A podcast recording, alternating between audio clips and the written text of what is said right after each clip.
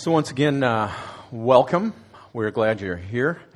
And uh, for those of you who do not know who I am, my name is Bill Hillegonds. I'm the uh, youth director here at the Cedar Lake campus. And been doing youth ministry for a long time and uh, love it. Still love being around teenagers. I know it's kind of weird, but it's all right. It's all good in my world, so that's what matters, right? No, just kidding. Last, if you would turn in your Bibles, you'll see John 4 is the passage that we're going to look at. We're going to uh, break it down, go into the passage, jump out, jump around a little bit. But anyway, it's going to be focused on John 4. And uh, so let me just pray a moment, and then we can get into it. Heavenly Father, thank you for today, and I just pray right now that you settle us down settle my heart down, settle our, all of our hearts down, that uh, your word will speak. Speak through me, speak to us. And Lord, may we not leave it here, but may we take it out into the world and uh, live it. I pray this in Jesus' name. Amen. Last week, uh, Tony started a two part series, and the first part was on the uh, Legion, the man with the many demons, and uh, how Jesus' love and mercy uh, transformed that life. And as I was thinking about this week, I was thinking about the Samaritan woman, and I came into ministry later on in my life, and I was in the car business prior to that. And one of the propaganda stunts that I saw car dealers do was they, they would have these uh, ways to try to get you in to buy their product. And they would put a tent out in their parking lot, and they would put cars underneath it, and they would say, giant tent sale. Now, for me, I didn't really understand why people would be gravitated to a tent sale. It's usually hot outside or it's cold outside, and if I want to buy a new car, I want to do it in a showroom that's climate controlled and the cars are shiny and bright. But I think the biggest one was they would put these giant blow up animals outside and they would say sale. And I know for myself, I immediately gravitated to that car dealership and I just wanted to pull in and buy a car because they had a green dinosaur or something. It's like, yes, this is where I want to buy my car. And I didn't really understand why they did that, but it's to grab your attention and to get you to come in. And sometimes in the church, we do the same thing. If you look at church signs, and I know if some of you like church signs, that's good. I personally don't. I think a lot of them are cheesy. And, uh, before I became a Christian, one of the signs I noticed was um, they have my fam- favorite one is CH and then blank blank CH. You know which one I'm talking about? And it says, What's missing? And you just stare at it and you go, I don't know. And on the bottom it says You are, U R C C H U R C H. That really never drew me to that church. I go, Oh, I'm missing. I better go you know, they're going to report me or something that I'm missing. No, it, it didn't draw me in. But I think in the world, what we do is we have things like that. And we want to draw in. And sometimes we do that in the church as well. But in the last two weeks, last week and this week, what we'll really see is how Jesus teaches us that ministry needs to be done. And so the message this morning is life at the well, and it's about the Samaritan woman. So let's start out with uh, verse 1 and we'll go from there. Now, when Jesus learned that the Pharisees had heard Jesus was making and baptizing more disciples than John, although Jesus himself did not baptize, but only his disciples, he left Judea and departed again for Galilee. He had to pass through Samaria, so he came to a town of Samaria called Sychar, near the field that Jacob had given to his son Joseph. Jacob's well was there, so Jesus wearied as he was from his journey, was sitting beside the well. It was about the sixth hour. We see Jesus uh, here, and he is uh, being looked at by the Pharisees, the religious leaders of the day, and they see that he is baptizing. Him and his disciples are baptizing more disciples than John. It was about the time that John would have been put in prison and later beheaded for his faith. And so this is the time period that it happened. But we see in a parentheses verse that Jesus wasn't actually baptizing. And you may ask the reason why. First thing that came to my mind was, you know, if Jesus was to baptize somebody, he would baptize them in the name of the Father, me, and the Son, or uh, the Holy Spirit. But that really wasn't why. Jesus was not baptizing because Jesus understood that the new covenant of baptism is centered all around Jesus. It is about what Jesus has done in the lives of people and what is doing in the lives. And we saw that a few weeks ago here. The many different stories of people's lives who had been redeemed by Jesus and what Jesus was doing. So Jesus is, is the center of this new covenant of baptizing, uh, of baptism, and it's a testimony of a life that is lived for him. So his disciples would be baptizing. And the Pharisees are seeing this going on and they're saying, hey, something's happening with this Jesus dude. And so Jesus says, well, now it's time to move. So him and his disciples move on to Galilee. Only one problem Samaria is in the way. After a distance about 30 miles, he comes to a well in Samaria. It's noon. He is exhausted, and his disciples leave him, and we'll see later they go get some food. Samaria is a part of the country that good Jewish people would not go. Now, I'm not a big Bears fan, but some of you are. And just an illustration that may help you understand this is if that a Bear fan was going to the Upper Peninsula of Michigan to do snowboarding, the shortest way, my understanding, is to go through Wisconsin. But you, being a good Bear fan, would probably go around that dreaded state where the Packers are and go around all of Wisconsin into Canada and then drop down to the Upper Peninsula because you would want to avoid that area. That's what good Jews would do with Samaria. They would go around because if they entered into Samaria, this area, if you shook a Samaritan's hand, your hand is now unclean. If they patted you on the back, your back is now unclean. And there's a ritual cleansing that you would have to go through. This was a part of the country that you did not want to go to. And the Samaritans were forced to move there in 722. They were part Jewish and part whatever else. They're, they were not a, a solid breed as the Jews would see them. The Samaritans, though, they thought of themselves as faithful descendants of Israel. Even though there was intermarriage had taken place, they thought of themselves as faithful. They only believed in the five first books of the Bible, the Pentateuch uh, that Moses had written. So they put Moses on this high pedestal, but they also put the uh, patriarchs, uh, Abraham, Isaac, and Jacob, all on this high pedestal. They worshiped Jehovah God, but they took Jehovah God and they added to Jehovah. And we see this in the United States today. We see a lot of people taking a little bit of the Bible and they say, well, I like this part of the Bible, so I'll add this. Now, I don't like that, so I'm going to take that. And we kind of mix and match a religion to fit ourselves.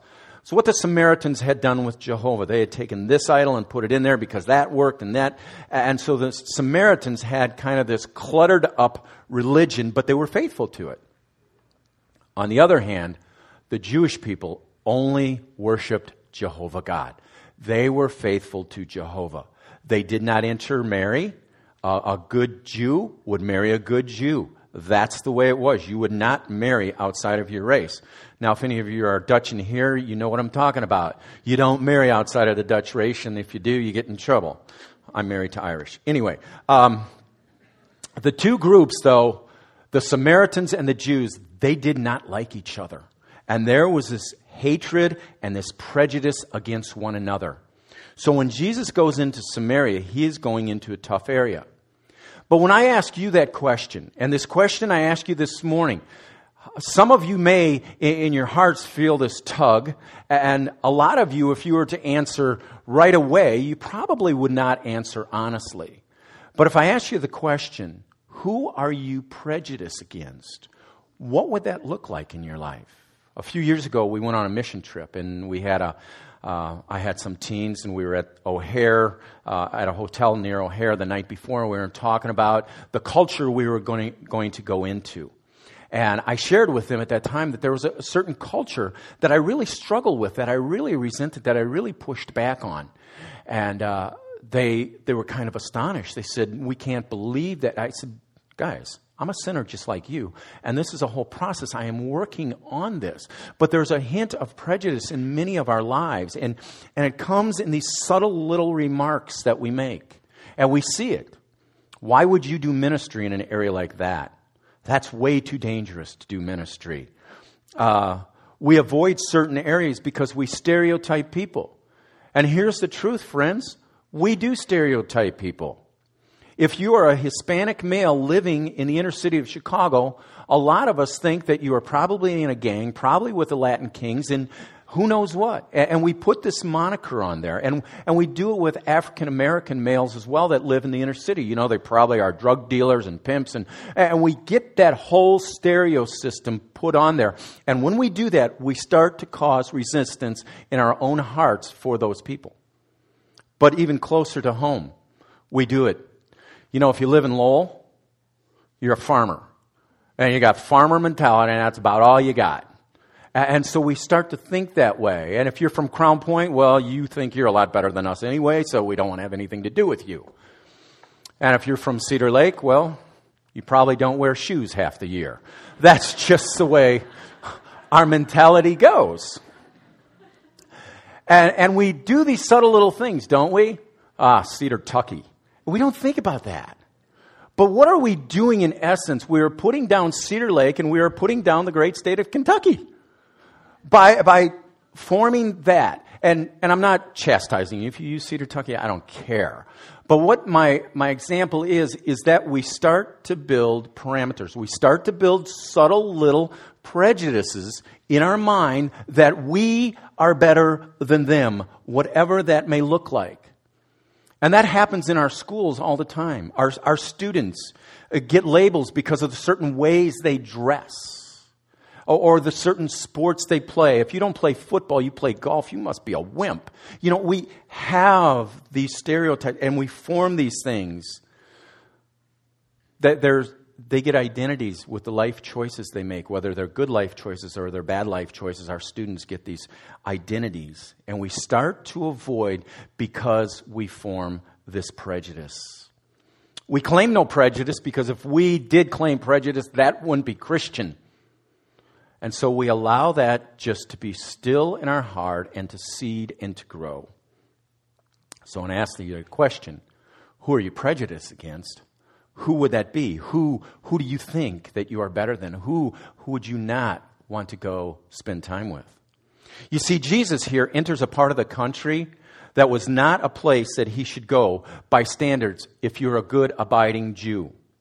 And he went to a part of a country that he wasn't really welcome because he was a Jew.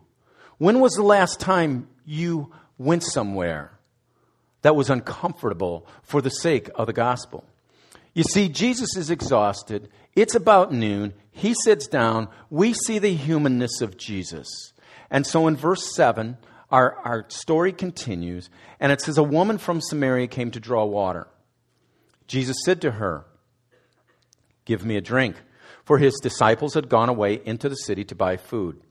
The Samaritan woman said to him, How is it that you, a Jew, ask for a drink from me, a woman of Samaria? For Jews have no dealings with Samaritans. Verse 10 Jesus answered her, If you knew the gift of God and who it is saying to you, Give me a drink, you would have asked him, and he would have given you living water.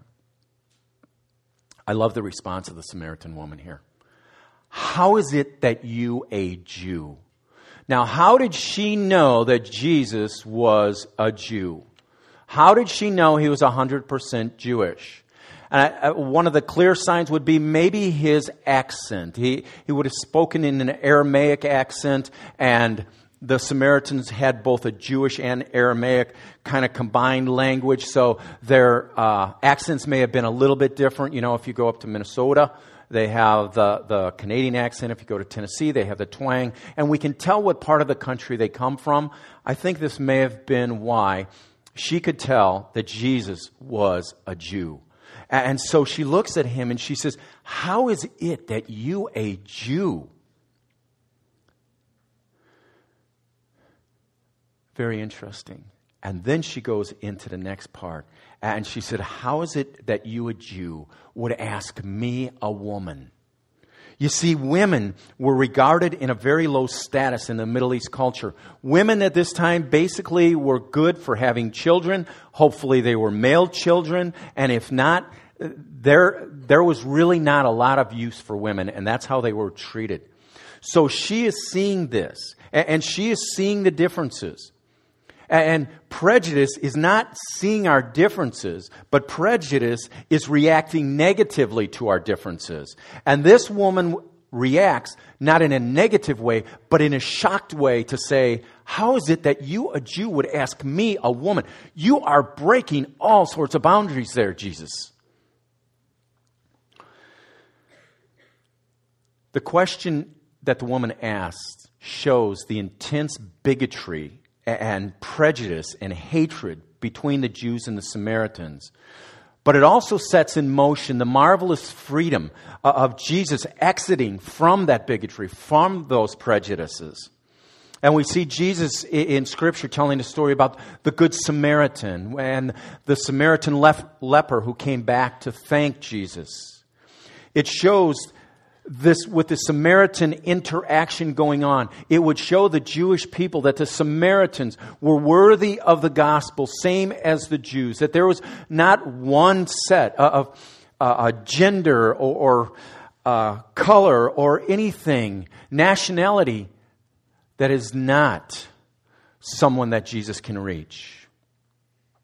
Salvation is for anyone and for all who come. So in verse 10, he says this If you knew the gift of God, and who is saying this, the gift of God is Jesus.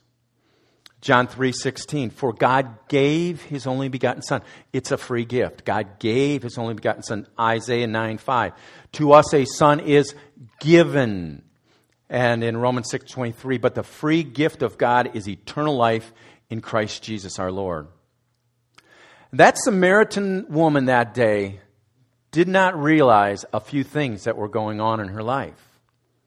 Number one, she was talking to the Son of God in flesh, God in flesh form. She was at a well in uh, Samaria talking to God. God in flesh, the Savior of her soul, the one who would soon die for her sins. And at this point, she did not realize that the emptiness of her life she had come to get water. The void that she was living in and the need, she did not understand that. What she did understand was this she was talking to a Jewish man who was asking her for a drink. He was physically tired from a journey, and she is stunned that he would even talk to her. Now he offers her this living water without a jug. And what we have to understand here is that many times when we've come to the cross and, and if you've trusted Christ as Savior, you don't realize the emptiness of your need until you're there. You sense this emptiness in your life, but when you finally get there, you realize the immense depravity of your life. And too many times, we, once we trust Christ as Savior, we take the cross for granted in our own lives. It becomes something that we want to hold on to. And in the tired, the weariness of our lives, we miss the opportunity to share what Jesus has done. In our fear and our timidity uh, of our lives, we don't share Him because we're afraid of, of getting hurt. We're afraid of getting made fun of. We're, we're afraid of the peer pressure. We're afraid of the prejudices because we don't want to go to that area. And what happens here is salvation becomes reserved for us who deserve it. And that's our mindset. But in reality, none of us deserve the cross of Christ. And so, as we go on in our text in verse 11, Jesus says this, or the woman said to him, Sir, you have nothing to draw water with, and the well is deep. Where do you get that living water? Are you greater than our father Jacob? He gave us the well and drank from it himself, as did his sons and his livestock. Jesus said to her, Everyone who drinks of the water of this water will be thirsty again, but whoever drinks of the water that I will give him will never be thirsty again. The water that I will give him will become in him a spring of water welling up to eternal life. The woman said to him, Sir, give me this water so that I may not be thirsty or have to come here to draw water. Jesus said to her, Go call your husband and come here. The woman answered him, I have no husband. Jesus said to her, You are right in saying, I have no husband, for you have had five husbands, and the one you now have is not your husband. What you have said is true. The woman said to him, Sir, I perceive that you are a prophet. Our fathers worshipped on this mountain, but you say that in Jerusalem is the place where people ought to worship. These verses are just packed with a whole bunch of stuff, and it's hard sometimes to separate and to decipher, kind of like Ralphie when he gets the uh, little uh, Orphan Annie decoder thing. He is so happy that he can figure out the code. And he goes in there and he figures it out, and he breaks it all down, and it says, Drink more Ovaltine. And I think his response is, That's a crummy message. Well, when we break this all down in a few minutes, we're going to see that this is the greatest message ever told. But we do need to take some time. Because Jesus says, if you knew the gift of God, we, we know the gift of God. If you are here today and you have trusted Jesus Christ as a Savior from your sins, you know that that is a gift from God. But she, the Samaritan woman, does not know that right now. And he says, You see, I can give you this living water. Jesus is beginning to reveal his glory to her very slowly. The woman is starting to show the greatness of her need, and we are starting to see the greatness of God's gift to her and to the world. And just like the Samaritans, we are worthy of condemnation. There's no one in here who, who says, I don't need Jesus. But yet, even though we are uh, in need of com- condemnation, Jesus loves us and we are loved by Him. Everyone needs salvation, and it's just really whether we're going to accept it or not. I'm in the process of reading a book on Ted Williams, probably the greatest hitter ever to live and to play baseball. And Ted, I haven't finished the book, so I don't know how his life ends. But at one point in one chapter, his friend Bobby Doerr, who played with him, said, Ted, you need to think about Jesus Christ. And Ted's response at that moment was, I don't need Jesus. And he said a bunch of swear words, Christ. When I read that, I said, Oh, Ted. But I've also been in conversations with people and, and talking about Jesus Christ. And, and I've told them about Jesus Christ, and they'll look at me and they'll say, Hey, I'm good. And they walk away. You know, it's not how we reject Jesus. It's whether we re- reject him. And, and Jesus is for all, and we need to accept him, not to reject that. And that's where the Samaritan woman is right now. She is gradually moving to faith in Jesus Christ. And uh, Jesus starts to talk about this well. The Samaritans loved and they worshiped Moses. They thought he was the bomb. And uh, they loved Abraham, Isaac, and Jacob and they put these patriarchs on this high, uh, uh, high pedestal. So when Jesus responds to her about this, she asks the question of uh, Jesus. She says, Are you greater than our father Jacob? She's still thinking physical water here versus spiritual water. Jacob is central to the covenant identity of the Samaritan people. That is their link to Jehovah. That is their link to God. That's how they have figured their religion out. He was the last in the line of the great patriarchs, the beginning of a new line for them, the line of the elect. So Jacob is very key in the Samaritan religion. And uh, God chose Jacob because of the way he lived. Crucial for Samaritans is the name of Jacob, which defines the people and the covenant. So, if Jesus here makes a claim that he is greater than Jacob, he not only says that he is more pious than Jacob, or, or, that he is more virtuous than Jacob, he also breaks that covenant line. He says, I am superior to your covenant. And what happens too many times, I think, when we start to share about Jesus Christ and someone starts to share their religion, we want to bash their religion. We want to say, oh no, no, you gotta believe this, you gotta believe that, you gotta believe, no, this is wrong, that's wrong. It's not what we see Jesus doing here. Jesus is using spiritual water versus physical water. And he is showing her the need for him, not the wrong in their thinking. And, uh, Remember last week, friends, it's not for us to try and save people. God's going to do that. The Holy Spirit's going to work in it. We are to be used by God. We're not going to save anybody. And so, for Jesus, uh, He is allowing Himself, the Holy Spirit, to work in the life of this woman. And He goes on to ref, uh, explain the water reference. Jesus speaks about a water that we will no longer thirst, and this water becomes a fountain. A fountain which joyously overflows, and a fountain that gushes into eternal life. Can I just say this?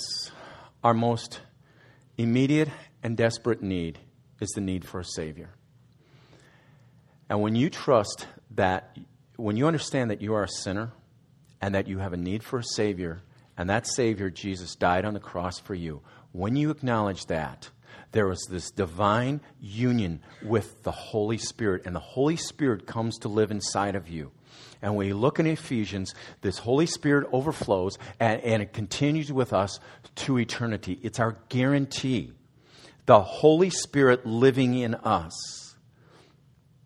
And so Jesus contrasts Jacob water against his water. And what happens here is a really interesting dynamic which maybe we miss. The woman makes a choice to leave Jacob and to follow Jesus, but she's thinking water that she's never going to have to drink again. She is making him move towards Christ. And I, I don't know about you, but sometimes when I have shared the gospel with someone, I, am sharing the gospel and, and they're starting to put a little bit of a, a, a pushback. I'm going, no, come on, come on, come on. We got to get this done now. You know, I don't want you walking out of the door today not being a believer in Jesus. And, and so I'm pushing it. At this moment, Jesus has this great conversation going, and all of a sudden he switches direction. I'm going, Jesus, no, you got it. You're doing good. And he switches completely around. He switches the course of the conversation. And in fact, he's responding to a request of living water, but he reveals more of himself. He tells her something about her private life. Now, think about this. If Jesus had walked up to the well and he had looked at the Samaritan woman and he had said, You, woman, you're all jacked up. You got a messed up life, man. And I know this because I am the Son of God. What she would have done is she would have looked at him and said, You pious, arrogant Jew, get out of my life. And maybe even hit him with the jug. I don't know. But Jesus did not do that. And so, as this conversation is happening, he, they're having a great talk about Jesus. She just doesn't know it yet. And with this statement about her private life, she realizes that he is more than just a regular guy at the well. Her response is, Sir, I perceive you to be a prophet. Now, this prophet, you may think, well, she's thinking that he's like uh, Isaiah or somebody like that, uh, you know, foretelling God, you know, coming and stuff like that. In this instant, it was more the prophet meant, I see you as a holy man. You are different. There is something about you that is different. Isn't that way our lives should be when we trust Christ, that people see difference in our lives? She is seeing something different in Jesus that she has never seen before. And she is moving in the right direction of her faith. And sometimes we don't understand where our faith journey is going. Or, or maybe when we're sharing the gospel of Christ with others, we start to get frustrated and we say, This is too hard. This is too tough. I don't want to keep going. You know, my life's uh, all messed up. All of our stories are different. And uh, this week I had a chance with uh, one of the people that were baptized and, and hearing their story. Their story is so much different than my story. But guess what? We both ended up at the foot of the cross. That's the amazing Jesus and what he can do in our lives. And we're going to sometimes have up and downs in our spiritual life, but we need to have the focus be on Christ at all times. And when my life gets jacked up and I have all these other distractions and Christ is not in the center, it's way out of line. A true characteristic of the Christian faith is, when we focus on Him. And the Samaritan woman here, she thought she had it all figured out. But then Jesus showed up. And Jesus is the game changer. And now her focus switches to Jesus. So Jesus says to her in verse 21 Woman, believe me, the hour is coming when neither on this mountain nor in Jerusalem will you worship the Father. You worship what you do not know. We worship what we know. For salvation is from the Jews. Salvation, Jesus, Jewish, that's where our salvation is from. But the hour is coming and is now here when true worshipers will worship the Father in spirit and truth. For the Father is seeking such people to worship Him. God is spirit, and those who worship must worship in spirit and truth neither on this mountain nor in Jerusalem. And here, see Jesus. He takes the worship places and he puts them aside. He puts them on the other side of worship. You see, it's not about the place of worship. It's not where you're going to worship. It's about who you're going to worship. And the hour is coming when true worshipers will worship the Father in spirit and truth. When you come to know Christ as Savior, that's when you will worship in spirit and truth. To worship in spirit and truth, you need to be spiritually alive. And that is the gift from God, which is the living water. And worshiping in spirit connects us to the fact that God is spirit. And worshiping in truth is connected with Jesus because Jesus is our Savior, and that's the truth. Jesus said, I'm the way, the truth, and the life. No one comes to the Father but by me who Jesus is becomes revealed in the more we worship. And it's not only about Sunday mornings. We come in here Sunday mornings, and you could come to both services and say, I worship twice this week. It's not about that. It is about that, and this is a great gathering of friends and family, and we need to continue to do that as Hebrews says. But to divine worship, it should be your life, it should be your everyday. What are you doing? How are you focusing on Jesus in every part of your life? Because that's when we'll grow. It's not only about the singing, it is about the singing, but it's not only about the singing. It's about the praying, but it's not only about the praying. It's about mission trips, but it's not only about mission trips.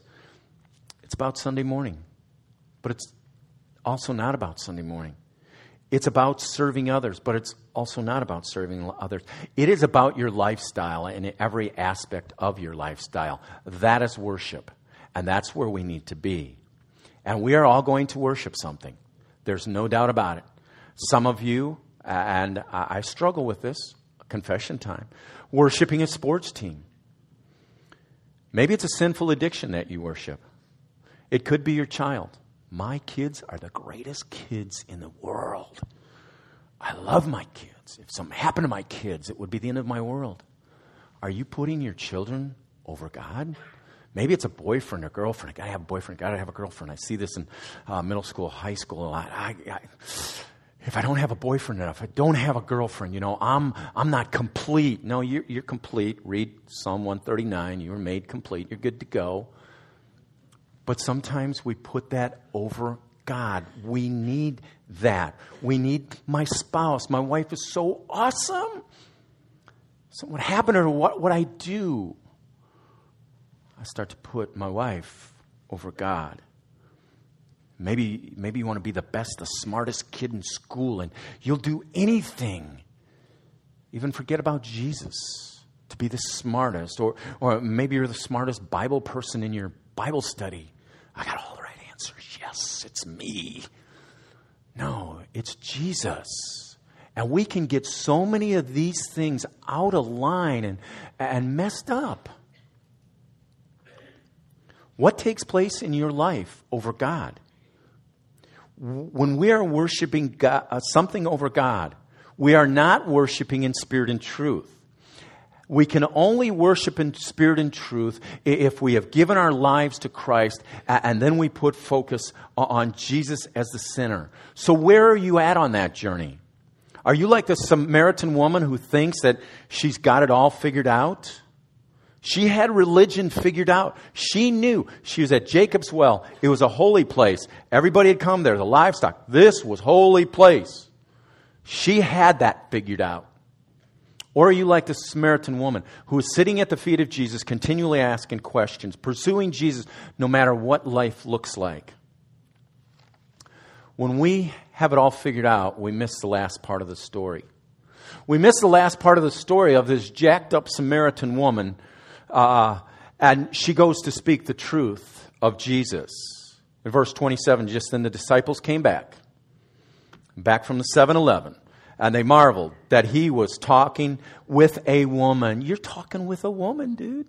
No, they didn't say that in the text anyway, but no one said, What do you seek? or Why are you talking with her? So the woman left her jar. Think about that for a moment. She left her jar. In the morning, she got up. Her main job, main responsibility, main focus, go to the well with the jar, get water, and what does she do when she meets Jesus? She leaves the jar. Jesus changed her life. She went away into the town and said to the people, Come see a man who told me all that I ever did. Can this be the Christ? They went out of the town and were coming to him this loose living Samaritan woman who had engaged Jesus in conversation about water, wells, and worship, now she realizes that Jesus is the Messiah. And at that moment, she leaves her water jug, the most precious thing she had that day, and she rushes back to town, a town where she was probably used and abused. Men had used her for, for what they wanted. And it sounds like she probably had never really found true love. And where maybe all she cared about was her needs being met. Well, this man left me, so I'm going to marry this man. I need, I have need. And she rushes back to the town and she returns to the town to share this new type of love that she has seen in Jesus at the well. A love that cares for others and not for self. A, love that was displayed by Jesus. And now what does she do? She not only leads uh, the people back to Jesus, but to salvation in Him. Our lives are many times like the Samaritan woman life. They're jacked up with sin. They're all out of skew with religion, hurts and pains, and all of that starts to distort the truth of Jesus Christ the truth of Christ that will not put prejudices on people or parameters on who we will share the love of Christ with. Our lives too need to be lived at the well, and all of your wells are someplace else. A well that is sometimes uncomfortable, a well that is sometimes hot, and a well that is sometimes Samaritan that there is living water that springs up in us that brings new life, and that new life needs to be shared with others. The new life that ha- is a changed life, that others see Christ in us. And my friends, it's not about having all the right Bible answers. It's not having 20 seminary degrees or leading 15 small groups or that you memorized all your Awana verses. Those are all great. If you want to do that, but it's not about that. It is the story and what Christ has done in your life that needs to be shared with others. In Matthew 28 19, Jesus tells his disciples, Go. He says, Go. He, he doesn't say, Figure this out first and then go. He puts them on mission immediately. As you leave here today, you are on mission. You don't need to stop by the small group Bible study uh, cafe and get some answers as you walk out. You're on mission. That's what Jesus told his disciples go. And so the challenge is a two part challenge. What kind of junk ha- ha- are you hanging on to? You see, when the woman left, she left her jar, her most important possession that morning. She left that at the well to go share. And some of us hang on to this stuff, and we need to let go of that stuff. Where is your well? That's a question you need to ask. All of our wells are in different places. Where is it that you need to go and love others as Christ so loved you? And just like last week's story of Legion, this is a story of mercy and grace. A mercy and grace that Jesus shows with an incredible humility. That God loves the least of these. He loves a demon possessed man, He loves a Samaritan woman, and he loves you. He loves the least of these. 1 Corinthians 1:26 says this, "For consider your calling, brothers. Not many of you were wise according to worldly standards. Not many were powerful. Not many were of noble birth. But God chose what is foolish in the world to shame the wise. God chose what is weak in the world to shame the strong. God chose what is low and despised in the world, even the things that are not, to bring to nothing things that are, so that no human being might boast in the presence of God. And because of him, you are in Christ Jesus, who became to us wisdom from God, righteousness, sanctification, and redemption, so that it is written, Let the one who boasts boast in the Lord. You are the least of these, and God has called you to this. God chose the least of this world so that we can bring glory to Him, not to me. And maybe to you, you're sitting here today. Maybe you've never trusted Christ as Savior. Maybe you have trusted Christ as Savior, and your focus is out. And you're saying right now, there is no way that God could love me because my life is so jacked up. Just before Christmas, I had a student come into my office, and they had gotten in some trouble and been a knucklehead. Um, and in our conversation, they looked at me and they said these words, and I say these words, and I almost get teary eyed saying them to you. But they said, there, there is no way that God can love me. That broke my heart. See, because God is love. 1 John 4 tells us this. God is love. That is his being. And no matter what you have done in your life, God loves you as much as he can ever love you. And no matter what good you do in your life, God loves you as much as He can love you. You can't do anything to increase or decrease the love that is of God. And He loves you. And if you're here today and you say, God can't love me, He does love you.